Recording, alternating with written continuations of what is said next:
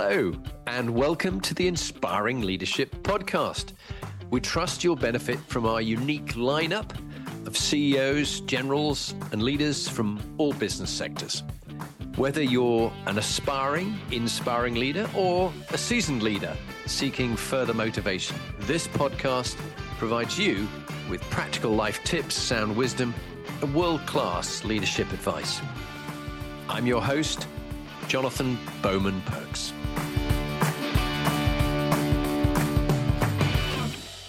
Ladies and gentlemen, welcome to this week's Inspiring Leadership Podcast. I'm delighted to have another podcast host, and um, I've got a, a, former Royal Air Force officer, a two-star, as they call in the, the in any force. Uh, in the Army, it's called a Major General. Uh, he was an Air Vice Marshal in the Royal Air Force, 34 and a half years. And Bob's got some great stories to tell. Um, also spent a lot of time as a director in Deloitte since he came out of the Royal Air Force. So that that wealth of experience in the military and being a pilot, of course, he's got some great stories to tell. If you ever meet him at the bar, he will tell you that he was a pilot in the Royal Air Force. But without further ado, and I won't tease him too much, welcome, Bob. Good to have you on the series. Yeah, thanks, Jonathan. Great to be here. Really, uh, really appreciate the opportunity. Yeah. So, um, well, we're going to talk first about uh, a couple of people that you have found inspiring, uh, inspiring leaders and women, and that you think you know you know them well enough. You serve with them. Maybe they would be your guests that you'd like to. You know, I, I always like people to introduce somebody that they have found inspiring as as their guest on the podcast. So, who would be who would be your two on the on the podcast? Yeah, it's a great question. I mean, I think, as you'd expect, probably on the back of forty years worth of career, there's there's plenty of people I could have chosen um, because there have been a, a, lot of really inspirational people over my career. But the the two that uh, that I thought about that were particularly appropriate for this one is is actually from my time in America, where I worked in the, in the Pentagon for for nine months, uh, and he was a chap called General Chuck Jacoby who at that point was the uh, director of, of the plans directorate in the Joint Staff, so the Tri Service, if you like, uh, or in, the, in, their case, four services, because the Marine Corps is a separate service uh, element of uh, of what goes on. And we were there um, when the Libya campaign was happening in 2011, uh, and uh, he went on subsequently. He ended up commanding Northcom, Northern Command, in uh, which is the home command essentially for the, for the US, looks after uh, NORAD and all of the air defense of uh, of the US and Canada. And he was just he was as an army general, um, clearly with a very distinguished career of his own through lots of operational time, uh, and he was just a massively impressive figure. He was one of these guys that very quickly inspired trust in you. We worked very closely together in a world where we were sharing a lot of quite uh, specific detail from a US UK point of view. And he was just great at bringing me into his team, integrating me in. And you could tell the people that worked for him more generally were, they just loved him. And he, he was one of these guys you would have followed him off a cliff pretty much. He, he was fantastic to, uh, to work for and the second one was uh, or is a lady called uh, Stacey Winters, who actually second half of my career, if you like, uh, or more recent chapter, who's at Deloitte, and she these days she's the managing partner consumer in North and South Europe for uh, for Deloitte. But previously, when I was working more directly for her, she was in risk advisory, which is where I was. And again, it was all about for me. It was all about inspiration. She was she's clearly to have got to that position. She was fan, you know, fantastically capable, really good at her job uh, but actually, what she did do really, really well was care about the people, and you mm. could tell that she really was genuinely caring about the people and was very social. Really liked the uh, the interaction with people, and was just a, an absolutely lovely person to work for. But at the same time, extremely efficient, productive, and and that's why she's carried on and continues to get promoted. So, you know, both of them fantastic figures, really, really mm. great. Mm. No, I mean, uh, lovely to have had that experience, both in uh, a job you were um, the, the, chief of the defense staff's liaison officer in the Pentagon, so you met some really interesting people, uh, including your own podcast. We uh, we both have uh, General Petraeus as uh, he's going to appear in your podcast and he's appeared on mine. Fascinating guy, but but just great experience you've had, which takes me on to the next bit. I often talk with people about you know what shaped them Uh, let's just go straight into your your your service, the 34 and a half years in the Royal Air Force. To tell us about, almost give us a, a, a, thumbnail sketch of some of the great roles that you had and the fun bits that you did in what was an interesting role, both as a pilot in Jaguar, in Phantom, in Typhoon, and also some some really interesting staff jobs. Give us a bit of a flavour, Bob. Yeah, well, as you say, I'm a pilot, so I love talking about myself and uh, and flying. So that won't be hard. Uh, it's a uh, you know it's a great career that we always smile about. If you put a bunch of pilots in the bar, they're, they're never going to be short of things to talk about. Uh, I, when I was very lucky, I, I joined uh, in 1980, very back end of 1980.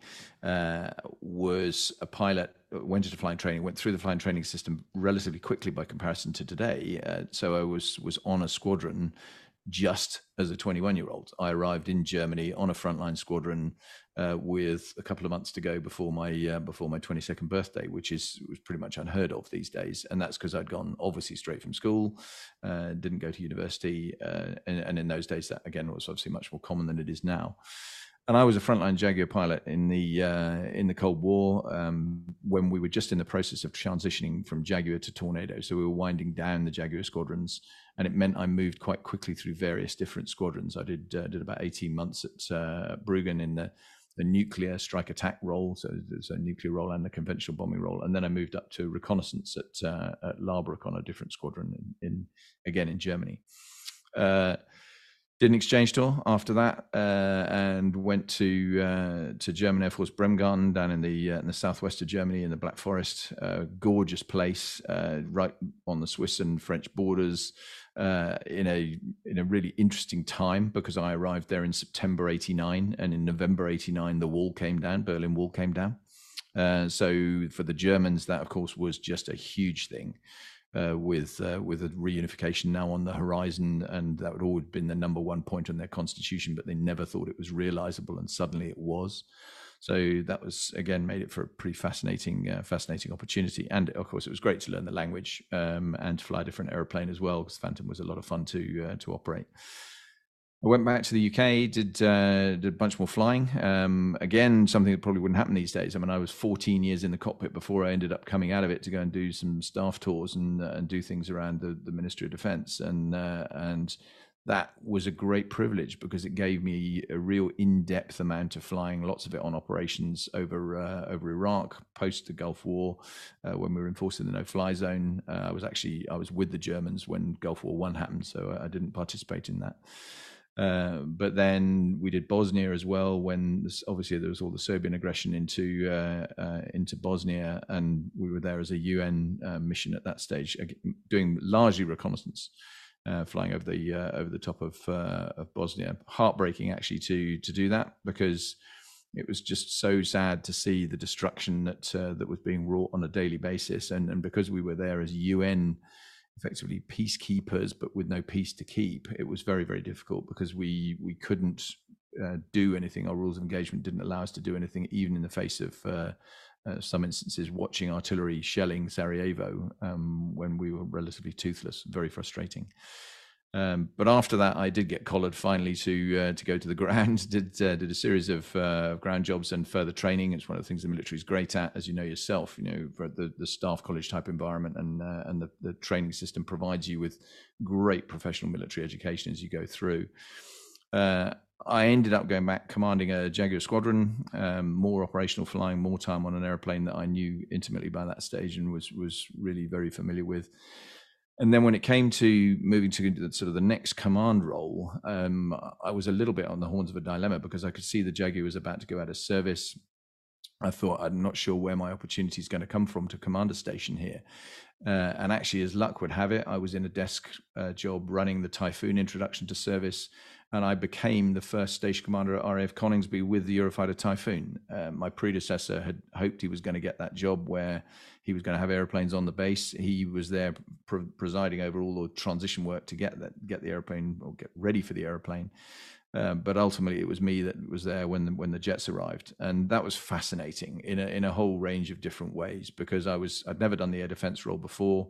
We were working up the airplane in a uh, uh, in an air defense capability and so there was a bit of imposter syndrome for sure. And I've talked about that on my own podcast recently, actually, that that was a real challenge that, you know, I'm now in a senior role, building a force uh, when actually you know I had relatively little or very little experience in the uh, in that kind of environment with a, with a brand new jet. So it was it was pretty challenging, but I also had the joy in that stage of uh, or in that time of, of, flying with the Battle of Britain Memorial flight, and I flew the Spitfires and Hurricanes on the Battle of Britain Memorial flight, which any red-blooded fighter pilot will tell you is you know that is just um, an immense opportunity. I think all of us would would love to fly Spitfires, and I got to do it, and I was very very fortunate to do that.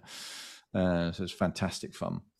Uh, and on the back back of that, that was actually the last Air Force job, dedicated Air Force job I did in my career. I, I did a whole series of joint jobs after that. So I went to uh, to Afghanistan uh, in 2008. Uh, done some more training stuff before that with the, the High Command Staff Course and Royal College of Defence Studies.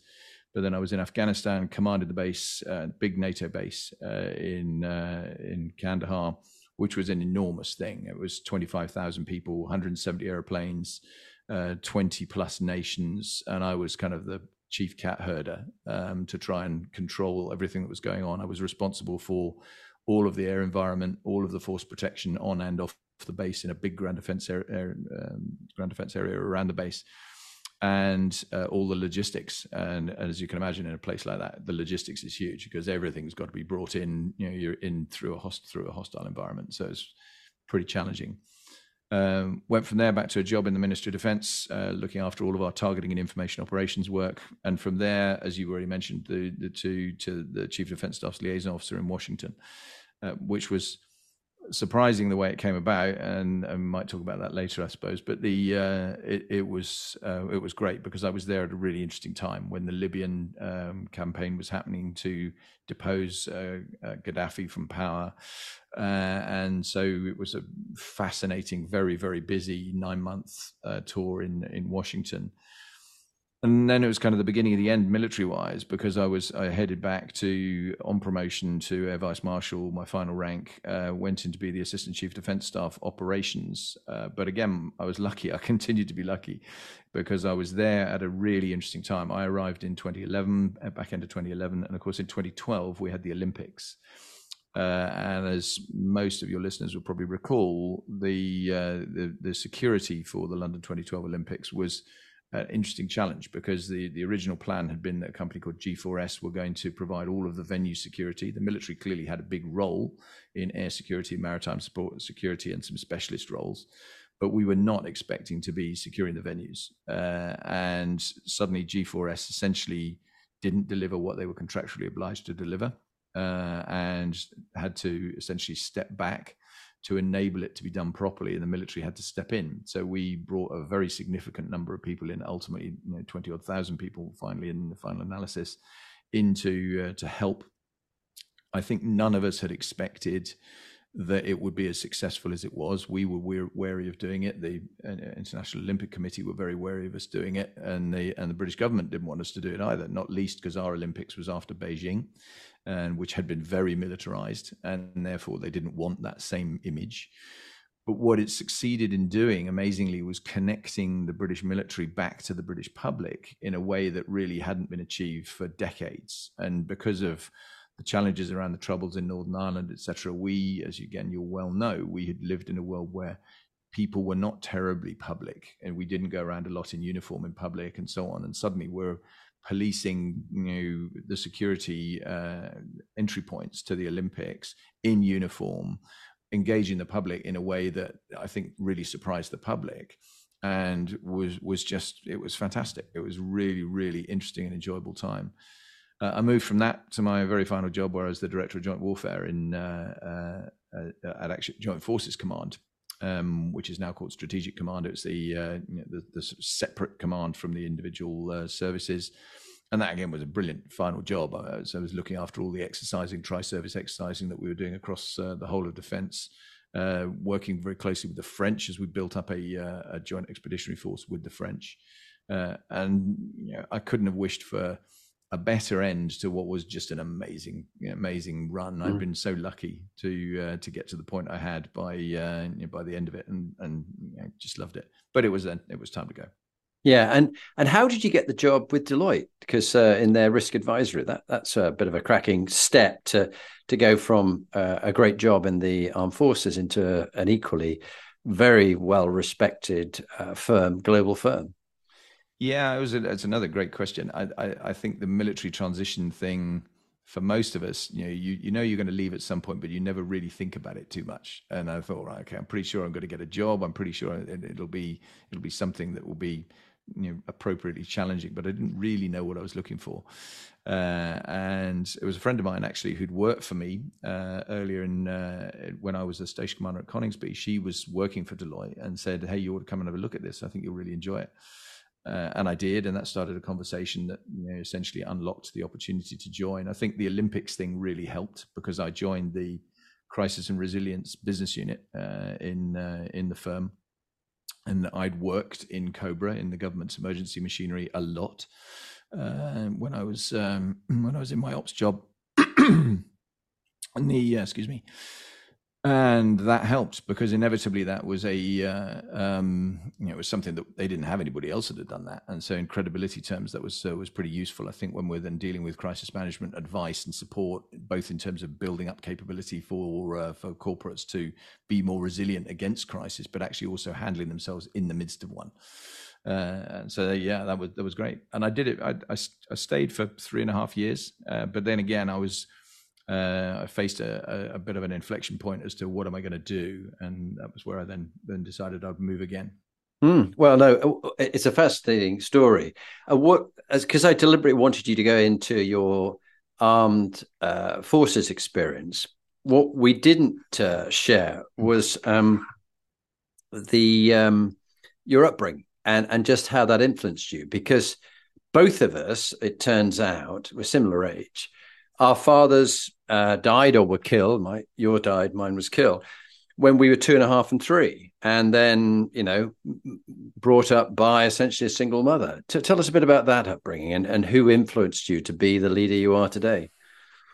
Yeah, it was uh, um, it was tough, tough times. I think. I mean, my as you say, my dad died when I was three. He'd been a wartime pilot, uh, so He'd come from South Africa originally. He was born in South Africa, moved to the UK before the war, gone to Cambridge. Uh, so the academic gene clearly didn't come down to me. Um, but he then joined up at World War II. Uh, was a uh, was a Blenheim pilot for a big chunk of the front end of World War II, and then moved in as many of the kind of operational pilots did. They, they did operations and then stepped back from it and did training and so on to put more people in. So avoiding some of the stress side of that. Um, but then sadly, he'd, he'd met my mum while he was still serving, uh, and they got married, I think, just after he'd actually left the Air Force. But uh, he died when I was only three. And the, uh, the net result is I don't really have any memory of him, um, but I've got obviously all of the memorabilia and bits from that time. And I think the, the genetics obviously played a bit of a part. I've got quite a military family as well. I've got most of my uh, um, my family have been in the service one from one sort or another, and including my mother, who she was in the army uh, when when she met my father, uh, and very proudly marched on Her Majesty the late Queen's coronation parade in 1953. Wow. And he uh, constantly used to point out, "It's me, it's me," uh, every time it came on TV um, which was always a lovely moment. But I, I, when I was at school, I was very attracted to the flying thing, and um, I, I'd uh, school was an opportunity that had been presented to me because my mum had worked really hard to get me into Christ Hospital in Horsham, which is, it was, for those that don't know about it, it's an amazing charitable school. It was founded way back 1552 um, it's an independent boarding school, but it, it is a very, very significant bursary school. So, um, by by a factor of three, the most generous of bursaries in in the country. Uh, and mum didn't pay anything for my education, so I was really conscious of that by that stage, and I needed to do something. And it, and the great thing school did was it opened up the avenues for me to be able to do that. Uh, and uh, I think it made me much more independent, much more robust as an individual. Set me up brilliantly to uh, to then go and step off into uh, into the service. And I, am I mean, sadly my mum's no longer, longer with us, but you know, before she died, I mean, she knew how grateful I was for everything she'd done because I think being a single mum in the '60s, as, as clearly yours was as well, you know, that, that was a really mm-hmm. tough thing. Mm-hmm. Uh, well, and you know, but both our mothers died about a similar time, actually, and it's it's uh, uncanny really. And uh, it, it's very special how you have that forces connection. Your dad was a pilot. My dad was a pilot. um, uh, you know, died before their long before their time, really, before their time was up. Um, those, they, as you say, that was a tough time. If, looking back on your career, uh, both personally and in your uh, your service in the Royal Air Force and your time in Deloitte and and the coaching work you're doing now, what would you say is one of your darkest moments in your life, and what did that teach you? Yeah, it's an easy question to answer. Sadly, um, I, I was got remarried uh, in 2006, uh, and in 2008, my wife was uh, was fell pregnant with what turned out to be twins, um, which we were delighted about, um, surprised, um, but delighted about. But sadly, it didn't go to plan at all, and uh, they were born very prematurely. They were born just after 24 weeks, uh, and obviously survival chances at that that age very very limited. Um, and we knew that from the outset, but they didn't survive. They lasted 24 hours, uh, and the I suppose that was bad enough, uh, and that was obviously really a really terrible moment. But the thing that was really doubly bad on the back of that was my wife then went into uh, back into hospital. She clearly was obviously in hospital for that, and, and was discharged a, a day or so later but then was back into hospital uh, two or three days after that with what what then turned out to be septicemia. Wow. Uh, and she spent five days in intensive care, uh, was survived survived it and survived it really unscathed, which is miraculous. Uh, and I can vividly remember uh, the the doctor. Um, she was saying, "Oh, thank God it all worked out all right," and he said, "No, no, thank God, you know, thank antibiotics, it all worked out all right because it was she was on." the strongest intravenous intravenous antibiotics that you know exist to to turn around, and that, it was hor- absolutely horrific to walk through the intensive care ward every day, which is bad enough anyway. Um, you know, but then you know, just on the back of what had happened to uh, to the twins, that was a really really spectacularly tough time. Added to which, I was in a you know in a busy job. And again i've talked about this on my own podcast a bit that i think some of the challenges around around that managing your way through it thinking about how how should i have handled that? What should i have done with the benefit of hindsight? Should i have handled it differently? And i think i should. I think i was i was pretty closed about it uh, I didn't really talk to very many people at all. In fact, there were very few people that really knew, and, and even up to the point I talked about it on my own podcast just very recently I think a lot of a lot of even my friends might have been quite surprised because they just didn't know that that had happened to us, and we taken that sort of deliberate stance to do that. But I'm not sure it was with hindsight it was the wisest thing to do. I think we might have got more moved through it more swiftly, move through it more straightforwardly, if you like, with the support and uh, undoubtedly love and support of, of, lots and lots of other people. Uh, so that was definitely that was a really mm. dark time. Sure. Well, I mean, I'm really sorry to hear that. And the death of the twins is just something you'll always remember all your life. But it sounds like you had a double whammy that two year period your mother dying, and then the twins dying. And then is it Sarbjit, your, your wife? Yeah. Uh, where she was pretty close to dying with septicemia. And you were in which job were you in? What was the busy? Was it? I was back in the MOD. I mean, very luckily, I, yeah, when my mum was poorly and uh, and uh, subsequently died, I was in courses. I was actually on the Royal College of Defence Studies when my mum died, which was meant there was space for them to let me get away and, and do some stuff with uh, you know be with her and, and literally right at the end that was was great to be able to be there and be supportive. Uh, when I was when we lost the twins, I was I was in a job in the MOD, um, hmm. so which was was the targeting information operations job, which was it was okay in the sense that I was at home and I was commuting and I was able to go to all the hospital appointments and everything else with my wife. And, and then clearly, when she was really ill, I took some time off, obviously. Uh, and uh, the so it was it was manageable. It it it could definitely have been worse. I mean, if I'd been away on deployment and the year prior I was on deployment, uh, that would have been just horrendous. But it, it was bad enough as it was. Well, it, it, I just can't imagine what it was like for you and I just think back to a, dark moment I had when um, I was serving on operations in Northern Ireland. And my I was company commander. My commanding officer was a guy called Andrew Farker, and and and my wife, uh, my first wife, uh, Bridget, was really struggling. It was a tough time. We had two un, uh, uh um, two under uh, two years old. And uh, I won't go to the complication, but it was it was a very difficult time, and I had to go back to be there. But he had absolutely no empathy whatsoever. You know, like you're letting the side down, almost like, why do you need to leave now? We're on operations in Northern Ireland. You know, get, get just grow a grow a set of balls, get on with it. You know, and like and I was really choked. I was almost close to tears, and I, I could see the disdain on his face as he looked at me. I went, "Really? Okay, just go and take a couple of weeks, but come back." You know, no, uh, real human people would say, "Jonathan, how long do you need? Let's clear the decks. You've got a good team; they can take over.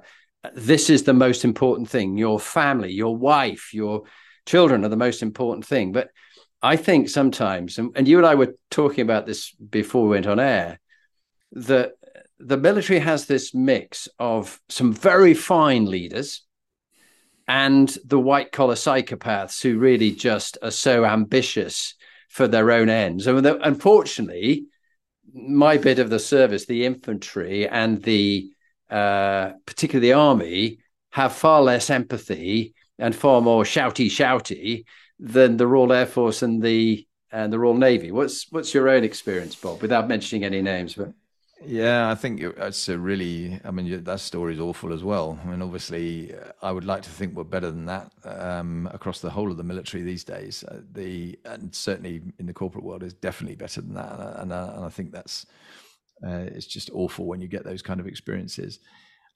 On the leadership point, I, th- I think you're right. I think that the it's a myth that the military is all about authoritarian leadership. It's absolutely not. Uh, the there are lots of um, there's a lot of requirement, apart from anything else, to not be an authoritarian leader in large chunks of the military. It has its place. There are occasions when I used to joke a lot to people that you know we're we're there to preserve democracy, not to practice it, and you know, and ultimately you need to turn around and have a strong view about um, you know the hierarchy exists and and if you can't reach a consensus that's appropriate with the people you've got then you might well need to take a, a, decision to be a bit more executive about it.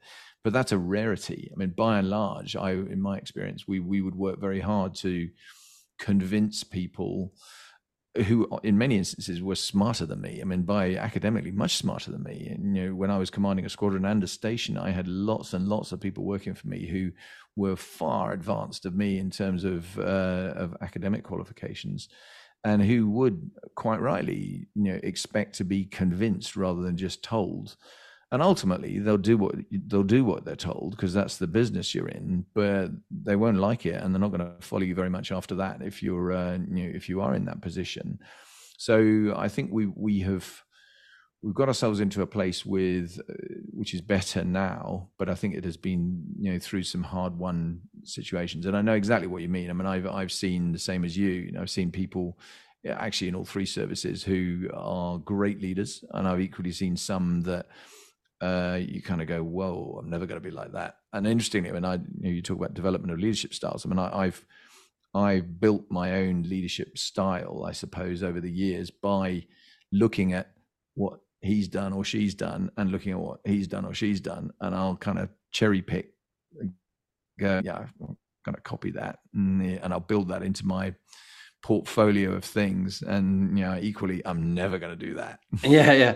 Well, uh, you know, you're advising and coaching and helping leadership teams and individuals be better. We're in a very similar field, and this is why it's a lovely connection with you. And, and I rarely have fellow coaches on my podcast. I don't need that. I want the actual leaders I'm going to work with. But I just really enjoy the interaction that we had, and I thought you bring something that's quite different. But and I, ha- I haven't sort of prepared you for this, but I just wondered if there were two or three themes that you're seeing in the business leaders, and you know, you've worked with many different businesses, both in Deloitte now in your own right, what are the three top things that leaders are really struggling with in business that that you've been able to help them with? If you just if you just narrow it down to perhaps three that they're really struggling with in, in business. I yeah, so great question. I, I think the the top one is probably the Gen Z world, if you like, uh, to to box it in that space, which I think has been doubly complicated by COVID uh, and the changes that have happened during uh, you know during COVID, where people got used to hybrid working or working remotely and doing what we're doing now. You know, we're both sat at home, you know, talking on a on a on a call, and you've got you know in a lot of companies you've got at least a couple of generations of you know two two annual cycles uh, if not more of people who have joined the organization who have never been in a position of starting in the business of going into work and doing what they do in the office and, and building up and, and developing as pretty much everybody else has done before them. And even before you got to that point, they had a kind of different expectation. They were more challenging, they were more questioning, they have a different approach to how long they're going to spend in a career. Um, because why do I do that? I don't want to be in somewhere for 20 years. I want to be somewhere for four, and then I'm going to move and go and do something else. And, and again, we were talking about that a little bit before uh, before we came on on air. Uh, and I think that's a real challenge for leaders. I think the, the when I do work with Deloitte University, uh, that I do quite a lot of to to facilitate their global manager, so global senior manager and global director milestones for that level, uh, the kind of mid, you know, to senior level, just below partners, they are finding that really, really challenging, uh, and navigating their way through it is is hard. And I think, I mean, my answer and my honest answer to back to them is, I think to some extent there is a need to be empathetic, but also to they do need a little bit of tough love. I mean, the, the, the reality is that um, how do you assess someone if you never see them in the office ever? Uh, you know, and you know, if you're comparing someone who is regularly, you know, committing themselves visibly, participating in everything that goes on, and you, you've got somebody else who might actually be delivering, but you know, you never see them, you don't have any real awareness of exactly how they're working, and they're just not a team player, then that's a, a challenging area. Just staying with that one before we go into the other two themes that you you think are coming up, that is so current for me. I was having a conversation with a, a neighbor in my village here and they were saying, you know, I was hired by this firm. We've got two children, I they're 10 and uh, 12. Um, my husband works. Uh, we got to travel from from Grantham down to London. Uh, he's two days a week in the office, and mine was that I could work from home, but maybe once a week come in. They're now saying three times a week. But I was hired for a, a headquarters that is in London. Another colleague is in Manchester. Another colleague is in Bristol. And they expect us all now. They've gone, right, three days a week in the office. And they, and they go like, but that wasn't how I joined. That wasn't the deal. I would I wouldn't have joined you if I'd known that. And another firm who I'm working with in America, where their employee engagement scores have gone like this. And they went, ah, could have been because we went three days a week in the office, no negotiation. Uh, and actually, no, we did ask them what they thought, and then we ignored them. And we just said, three days a week. We just want to see you. We don't, you know, tough, get on with it. And they're all massively resentful and also feeling the neighbor in the village went, the reason they've done this three days a week is our numbers are down. We're not making as much money. And they think, I know what we'll do. We'll get everybody in the office. They'll all work harder and we'll make more money. She goes, It's counterproductive. I've gone, sod you. I don't feel like working. So I'm just I'm just getting by. I don't feel like really giving my all because they don't care about me. They just, I'm just an, a bum on a seat. And they want that bum in London when actually I don't live in London. I live here and I've got two small kids and they're at school and I've got life and everything else going on. I wouldn't have taken the job on. So it's a real big issue around the world with different firms who've gone, right, we're going to be tough. This is the decision we'll we'll ask your opinion, but we really are not going to listen to it because we're not democratic. Yeah, and I mean a number of other factors in there as well, aren't there? Around cost, uh, mm-hmm. you know, just in terms of if you're particularly where people have made a, a life choice to move out of the mm. cities and then having to commute back into uh, to go to work, uh, and you know, certainly in the UK at the moment, uh, balancing that with train strikes and things like that, where obviously it's making life doubly difficult for people. So I think there are some real, really genuine challenges people are facing. It's interesting though. I think that the financial services industry by and large, I mean, there's no universal truth. I think went for go back to the office uh, and you know pulled most people back pretty quickly, whereas uh, professional services firms like Deloitte, for example, has absolutely not done that. Uh, equally, I'm not hearing reports of loads and loads of people leaving in droves from financial services firms because they've been dragged back to the office. They may, you know, be a bit unhappy about it, and it may not be precisely the way they'd like to have worked. But at the same time, most people are going, well, actually, it's probably not a market where I want to be jumping out of this job and hoping I'm going to find another one. So I think, from a firm's point of view, I, I have some sympathy that they need to find a way to work better. Yeah. I think the challenge that you know bringing so brings back to your question of a minute ago about the areas that are difficult. Um, I think linked directly to that is the whole kind of relevance of the senior leadership and connection of the senior leadership to the people that they are actually leading, uh, and trying to make that a a continued relevance when they have come out of a completely different um, social environment. They they, uh, they have a different set of attitudes and a different set of values that they're applying to these things, and the uh, and therefore connecting to the people that they're leading is is is obviously hard. Uh, and I think some are doing that much better than others. Some individually and and corporately. I think that there are uh, areas where where they're doing it well.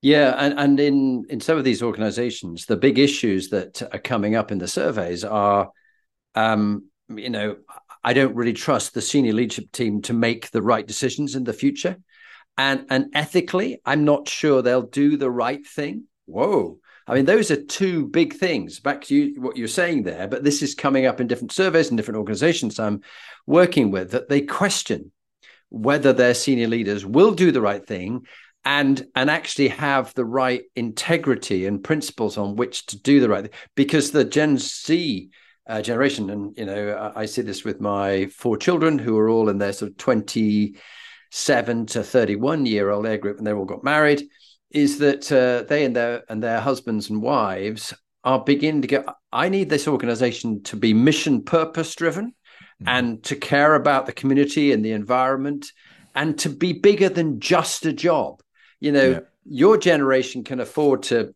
to pay your mortgages and have your houses and your cars and things we might never be able to pay for that so we're going for experiences and things that relate to our values. I mean, anything come up for you on that, Bob? No, I completely agree with you. I think it's an interesting thing, isn't it? If you look back, if I look back to the start of my career, and I sort of mentioned it, you know, I wanted to fly, and there wasn't really an avenue into doing that commercially at that stage. So the Air Force was the place to go and do it uh, and I, I suppose I didn't study my own value value set comparison with the militaries in the same way as I think someone would do now. I think people are making youngsters these days are making choices and looking very specifically about you know what's your ESG agenda here. You know, mm. have you what, what's your environmental policy? How are you going on getting to net zero?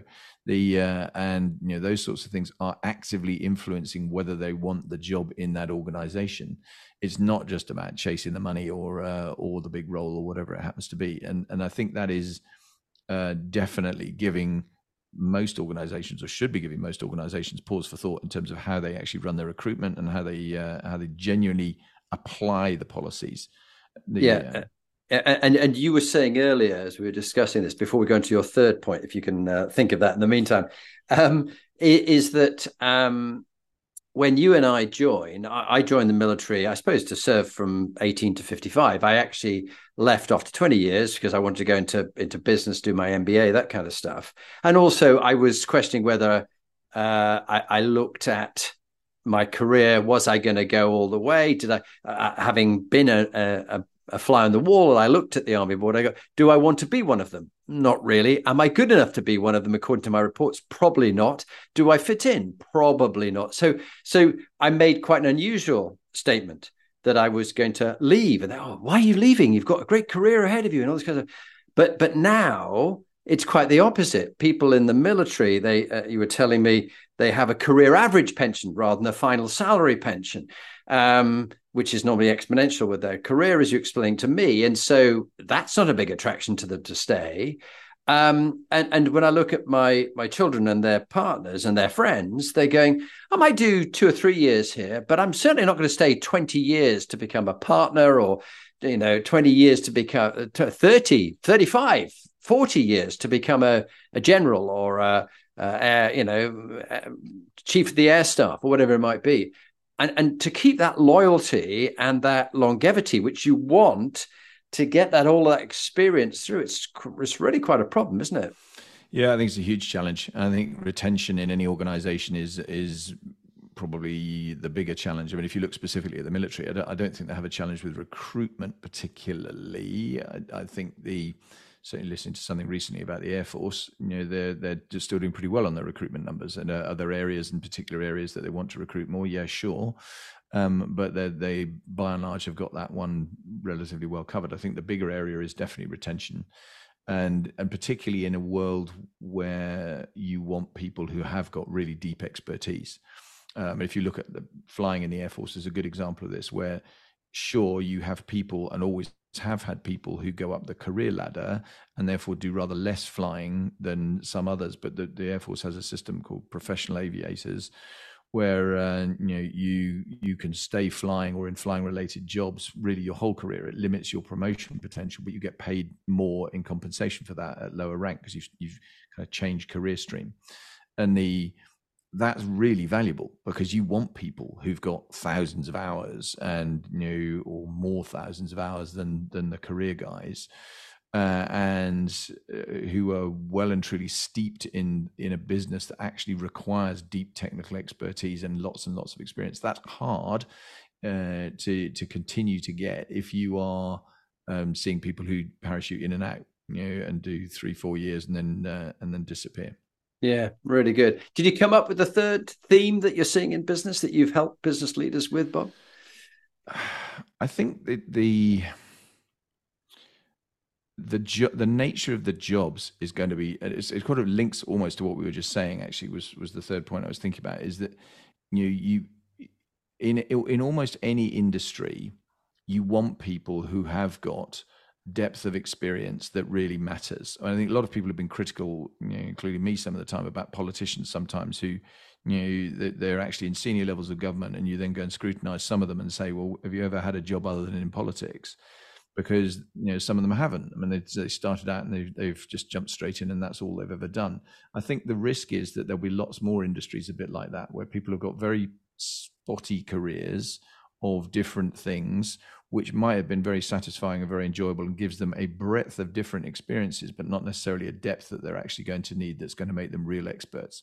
I mean, if I look to what I was doing at Deloitte, uh, and when I was there full time, we were obviously we were doing crisis management advice and support uh, to all sorts of different organizations to make them better in in res, more resilient for crises and and helping them with their policies helping them with the training and the uh, and uh, you know, just ensuring that they were if they got to a crisis point that actually it was going to it was going to go better than it would have done if they had done nothing. That relies on expertise and and depth of expertise and uh, not just someone who's just kind of read a book, uh, you know, a bit about it and, and jumped in and said, okay, here you go, here's how you do it. And, and I think it's just one example because I think you could apply that lens to just about everything I can think of, really. And I think that is an area that is going to be harder for leaders in organizations to navigate um, as time goes on and we get more of you know, more people in and the population of your organization has suddenly become more of those kind of individuals that you've got uh, you might have the right numbers but you've got less and less ex- overall experience. Yeah. Uh, I, I think that's really true. And looking back all the way back over your 34 and a half years in the royal air force and your time in deloitte and the work you've done now let's go back to when you were 16 to 18 years old the young bob judson um, what advice, if you flew, if you went back to the future in your DeLorean? Um, I saw one of the uh, Tesla X's the other day with the gull wings, and I thought it looks so cool. Uh, we've just got ourselves a Tesla Model Y, and it's like a, it's like a spaceship. It's so cool. I really love the modern aspects of it. Anyway, uh, off on a, a tangent, but you've gone back to the future in your DeLorean. What advice would you give the young Bob about this matters and that doesn't?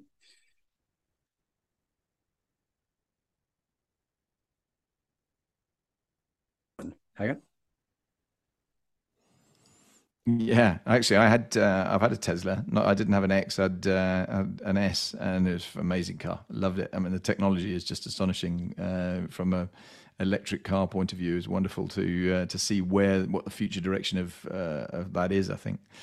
Um, but going back in time, pre Tesla, uh, to to the sixteen to eighteen year old Bob Judson, I think don't doubt yourself. Um, you know, have uh, real faith that you know you can get where you want to go to. Uh, and I'm it's not that I didn't really I did doubt myself a great deal. I just think I probably could have done less of it and and had you know confidence. I had a dreadful time in the flying training system, uh, and I went through a whole series, particularly in the basic flying training system. I, I was a slow learner, a slow late developer, and luckily the system at that stage was such that it tolerated that, and, and uh, you know it meant that I went through my basic flying training at Linton on Ouse failing every every test, doing it again, passing it usually, and then ultimately ending up with right. You're by the time I got to the very end of it, I can vividly remember my my chief flying instructor was flying it with me because it was a chop ride. It was a you know pass and carry on in the system, fail and don't be a pilot anymore. So it was a pretty big moment. Uh, and and actually having the confidence to to think, yeah, okay, I can make this work, and being persistent because persistence does pay off. I mean, most definitely, it not you know not every time for everybody, but you know that I think would have been an area I would have uh, would have focused that advice on.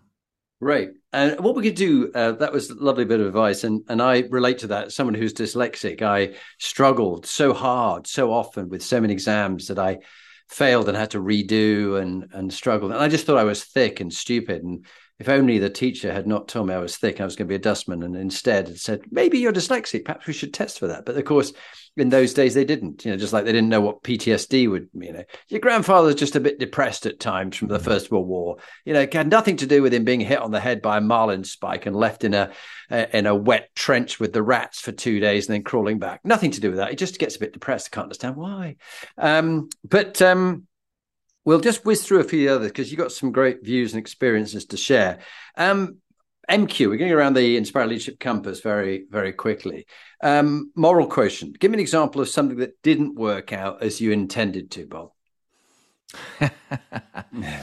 uh, so I suppose this is a story that's got a happy ending as well. So it's maybe not quite going to be exactly where you're uh, um, where you wanted to get to, but I mentioned being in the States and being the Chief Defence Staff's liaison officer. I mean, at the time I went to the States, I was in the process of, uh, we were building a house with the house I'm sitting in now and that I live in now. And the, I'd already been to Afghanistan. I'd been, uh, you know, there for nine months, come back and two years in, in a job in the, in the military, in the Ministry of Defence and then I was being told, right, okay, you're going to go to the States for nine months, which was another unaccompanied role. So you go out, you know, um, leave leave family behind and disappear, uh, and that was spectacularly tough on the back of some of the things, the personal stuff I'd already talked about. You know, I lost my mum and obviously lost the twins.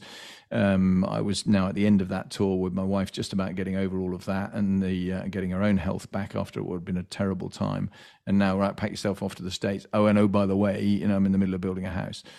And so I went because I, I, ended up, I, I took it all the way up to the chief of the air staff uh, and, you know, ultimately said to him, look, so I'll do it, but you got to know this is painful. You know, you're asking me to do stuff that I've never said no in my whole career. I've never said no, but this is now, this is a, a real stretch. I mean, as it turned out, and I didn't know this at the time, of course, that was a real, it was a big uptick because the job got really busy. It, it, gave me great exposure in terms of everything that went on while I was there. And I got promoted and I came back into a really, really senior job as the Assistant Chief of Defence Staff Operations when, uh, when I left. So it had a happy ending, but it certainly was not the way I would have planned it. And, and it meant that because I was in the middle of building a house, I was, I spent six months of that tour um, finishing my report back to the chief of defence on the uh, on a Friday night, and then driving to the airport, jumping on an aeroplane, flying back to uh, to the UK for a day to supervise the house and you know go and talk to the builders and, and be on site for uh, for a day, and then get on an aeroplane back on Sunday. So I was back and ready to uh, ready to go on on a, on a Monday morning which was brutal. I mean, it was it was tough. It was doable, but it was tough, uh, and so I wouldn't want to want to repeat that. No, definitely not. And that leads me actually to the next question. I'll leave out purpose and meaning and purpose because you've lived a life of meaning and purpose and service. So I don't, I don't really uh, think I, I, doubt anything on there that uh, you couldn't teach us all. But health.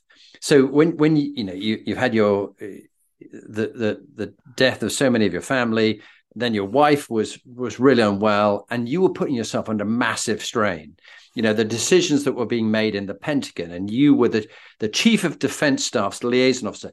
privy to, as you were sharing with me, some amazing conversations, which you go, I can't believe they allowed you to be there while those conversations were going on, even being in a room when people are talking to the president. I mean, it's amazing. Um, but the pressure, the physical and the mental pressure on you must have been immense. What's your top tip on health quotient, on physical and mental health for busy leaders, wherever they may be? Yeah, it's a uh, it's a fabulously important point, no doubt about it. I, I think the uh, uh, and it does depend on you as an individual to a degree. This I am quite good at compartmenting myself, so not taking stuff home from uh, from work and letting it sort of prey on my mind and and you know, push me into uh, into a sort of more difficult space. Part of the reason for that is I, I, have done a number of jobs where I've worked in with very highly classified stuff, which I haven't been able to talk about at all to anybody uh, you know, out of the work environment, and and therefore I've been good at compartmenting. Part of it is I've just been. I suppose I'm good at um, my self awareness is pretty good, so I know um, when I'm reaching a point when I'm really fried uh, and I can remember, I mean, in terms of top tips, I, I can remember when I was a, I'd, I'd taken over as a squadron commander. It wasn't long after uh, I'd split up with my first wife. Uh, I, uh, which was not acrimonious, but it was it was still difficult, uh, as any kind of divorce is. And I got to a point where I realized, you know, uh, probably two or three months into into this very busy job commanding a squadron, that I really, really needed to take some time off. and and being I mean, upshot of all of that was I went on holiday. It's the only time I've ever gone to a holiday with unnamed destination, uh, you know, in terms of hotels. So I knew where I was flying to, but didn't know where I was going to put myself in at the end of it. I just said it's got to be hot and it's got to have a pool. And I ended up spending a pretty much a week asleep, almost. And uh, and it just I'd reached the point where I was really chronically tired and I needed to uh, needed to sort myself out.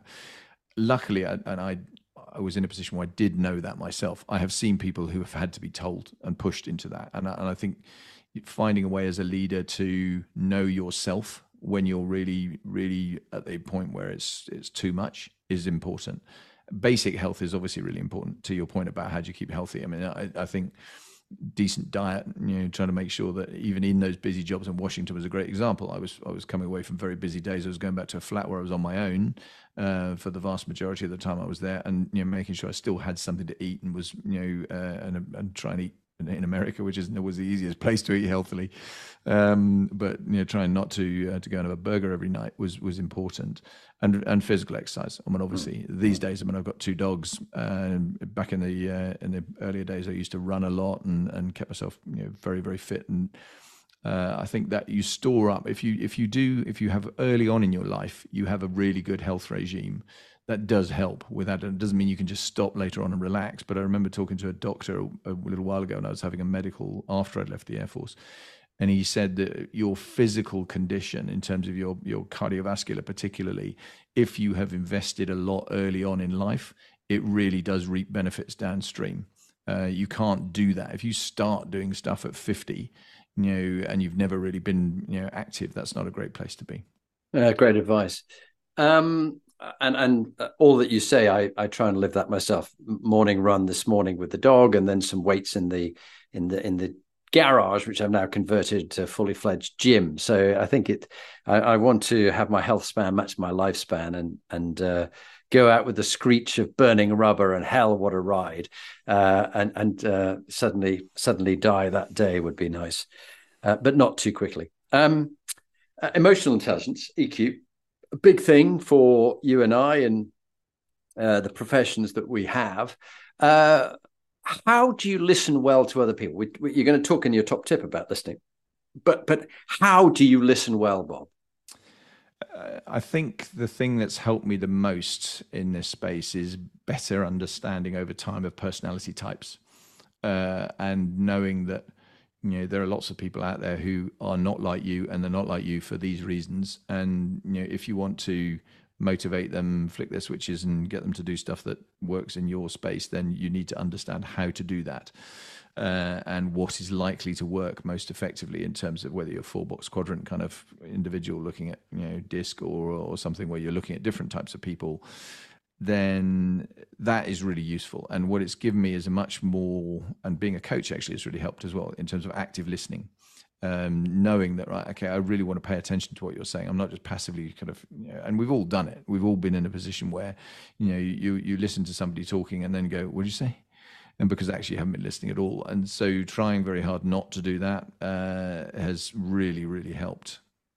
Great. And then really linked to that is cq collaborative intelligence collective intelligence teamwork. How, how have you learned or what's your tip about getting on with people who are most different from you. It's similar to the EQ, but it's a slight development. People who are very different. And uh, the thing that Donald Trump can't do, you know, but getting on with people who are not like him.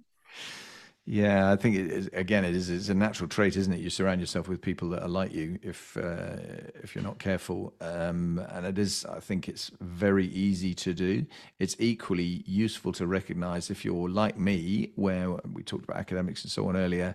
Uh, I know that I'm not the smartest person in the room in a lot of the rooms I've been in, and and therefore I want people around me that are you know going to provide me with uh, both different opinions and and often better opinions and uh, and I think the self awareness is key to that. If you if you if you feel that you are the one with all the answers, generally you're not going to be, um, and you you need probably someone at some point in your life to point out to you that you're not the right person to uh, you know to be doing that, uh, and and that's key because if you if you get to that point, you know that you're you think you're you're the best person in the room always, and you're very dominant, that's a disaster.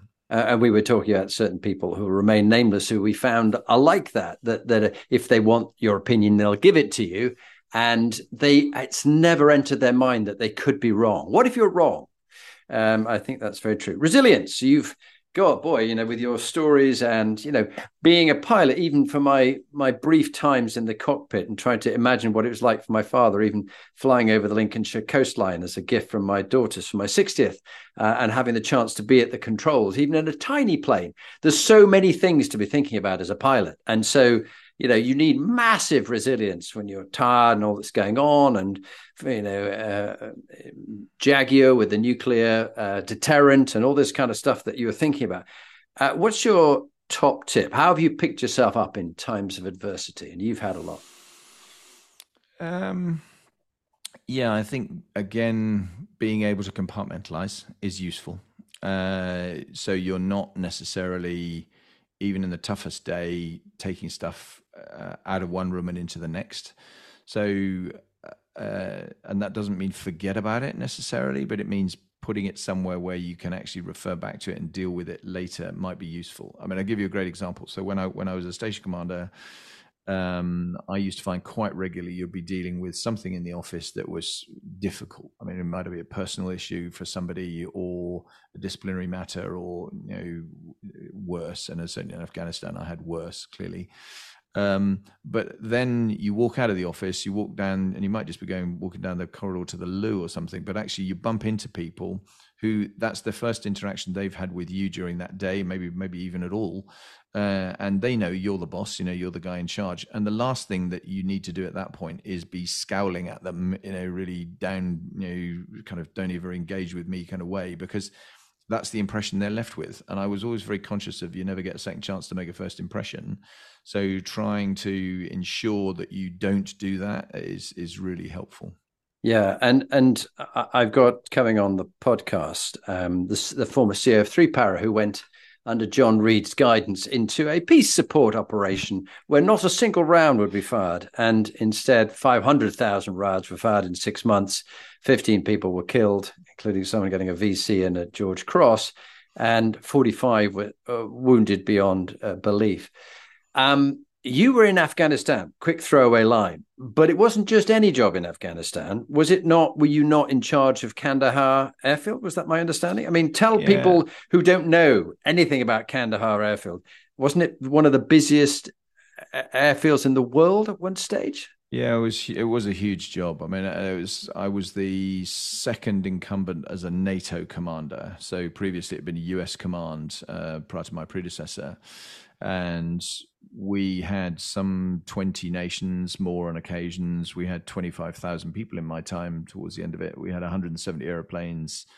And the the command job, I wasn't necessarily in full command of all of those people, but I was was in a position where a couple of thousand of them worked directly for me, and the rest I was kind of chief cat herder. So I had to try and make sure that the base ran smoothly. I was responsible for all the logistics, all of the force protection, so keeping them safe on and off the base, and that's everything from traffic rules to the worst case thing, this sort of nightmare scenario would be suicide bomber on the base, that kind of thing, because that would obviously have been horrendous. So, and an awful lot of armed force protection people on the base to deliver that, and off the base for 450, you know, uh, roughly square kilometer area around the base, where we were trying to stop the Taliban shooting rockets at us, not always successfully. We have I've got a picture on my wall here that you can't see, but the uh, where I've got all the rocket strikes from uh, the time I was there uh, and maintaining the kind of morale of the people through that when particularly some of the ones who that was that was not what they were used to at all. That was quite challenging obviously. The logistic flow all the stuff that you know i mean army marches on its stomach and so on you know making sure that all those things worked and you had the uh, the right kind of prep for that. It, it, was a it was a really big deal. It was an amazing mm. job. Fantastic mm. fascinating fascinating job. Uh, well thank you for for your service. And it, it must be so hard for people who served like yourself, and uh, particularly those who had servicemen who were killed around them or friends as well, to see how Afghanistan just went down to a spiral and all that was done seemed to be for naught. It's a it's a tough one. Yeah, interestingly though, Jonathan, just on that, I, I I think you're right. I think it is hard, and I thought that when it came to a close in the way that it did, that uh, you know how would I because I did lose a couple of guys uh, on a on a mine strike. Luckily, only two, but I had some others seriously injured. Um, and talking to the the relatives obviously is really tough after that, and I think particularly after the withdrawal and then the sort of Taliban resurgence, as it were, very difficult. Interestingly, I was on a on a call not that long ago with a guy though who'd lost two legs in Afghanistan who I was having this conversation with him, and he said, "No, not at all. You know, do I think it was worth it? Absolutely, I think it was worth it. If one kid or one woman has a better chance at life as a result of what we did there for 20 years, and bear in mind, 20 years for a lot of the bear in mind the population of Afghanistan is very young. The uh, an awful lot of them have only known that kind of mm. life, and mm. then what's happened with the Taliban then that's that was worth it. We have undoubtedly made a significant difference to the way it will play out. It may not play out that way for a few more years, but you know that was really interesting. I thought, wow, uh, no, that's someone a, who's been so badly injured. That's an amazing yeah, thing. That that's a that's a really uplifting kind of viewpoint because mm. that's a whole generation that's gone through and gone off. They might have gone to other parts of the world or whatever it might be. Um, I'm always interested in uh, people's brand and humility and uh, I don't I don't want sort of arrogant inspired leaders. I need leaders with uh, self awareness, as you were talking about. How how do you think you're perceived by others? I mean, have the the, the forces never used to do 360, but I think did they start to do 360 before you left in all directions? Because yeah. before it was just how how much people could suck up to the boss and tell the general how wonderful he was and how handsome he looked and and that got their career on the on the road. Being a sarcastic old bastard that I am now. I've seen it done uh, in the military. I've certainly seen it done a lot outside the military. I, I think in both instances it can work quite well, but it, it, gets a little bit dumbed down if you allow people to choose the people that are reporting on you, mm. because inevitably, inevitably everyone's human. I mean, they're going to pick people that are um, likely to uh, to say reasonably nice things about them uh, for the most part, and, and so I think that does deflect it slightly. Um, but I think it's a good process, and I think it, it, works well if you if you use it for for what it's designed for to try and get better and and actually you know, reflect on what's being said to you and and find a way to uh, to do that because humility is really important. And I think being, I, I like you, I mean, we were talking about leaders earlier on. I've seen too many people over the years who have, you know, nicked your ideas and claimed them as their own, or they've, you know, climbed all over other people in order to climb further up the ladder.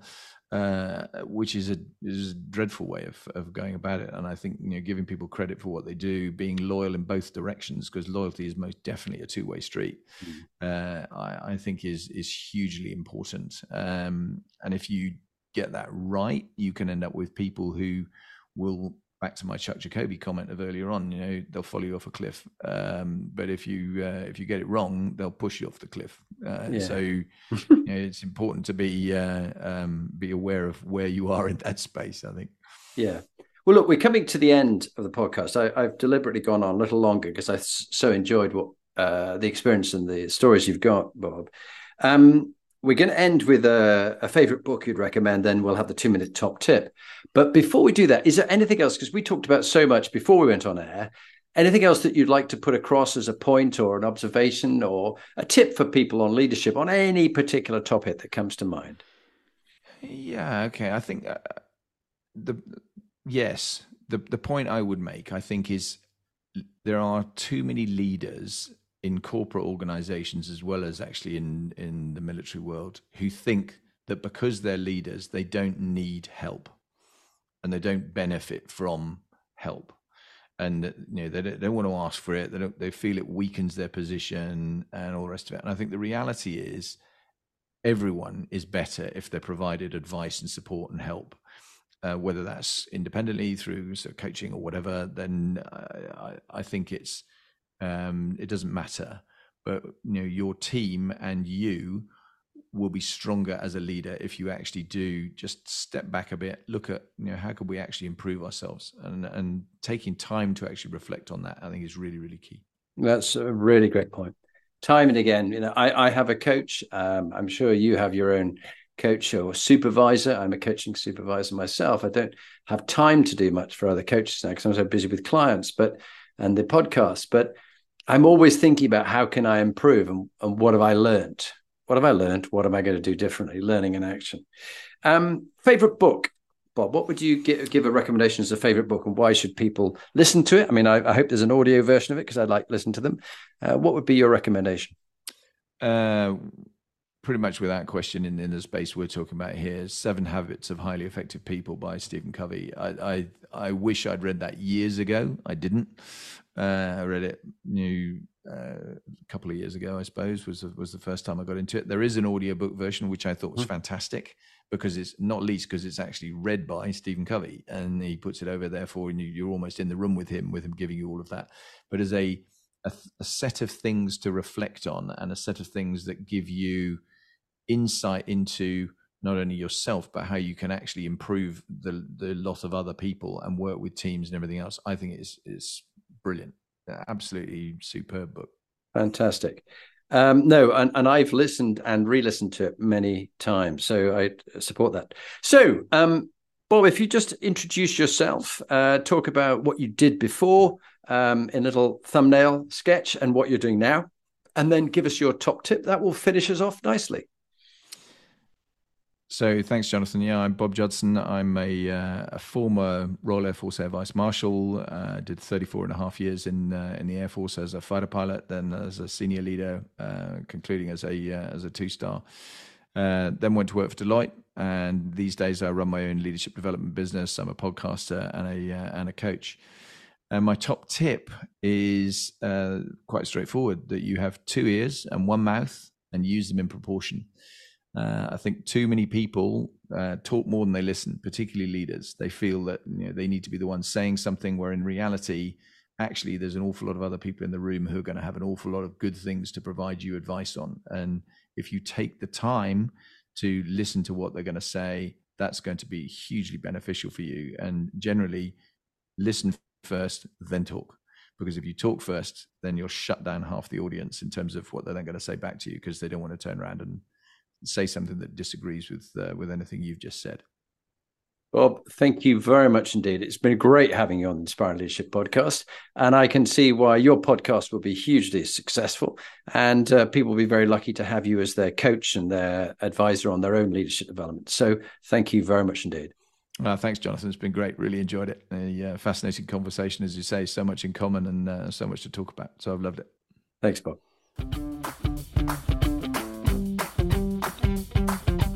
Thank you for listening.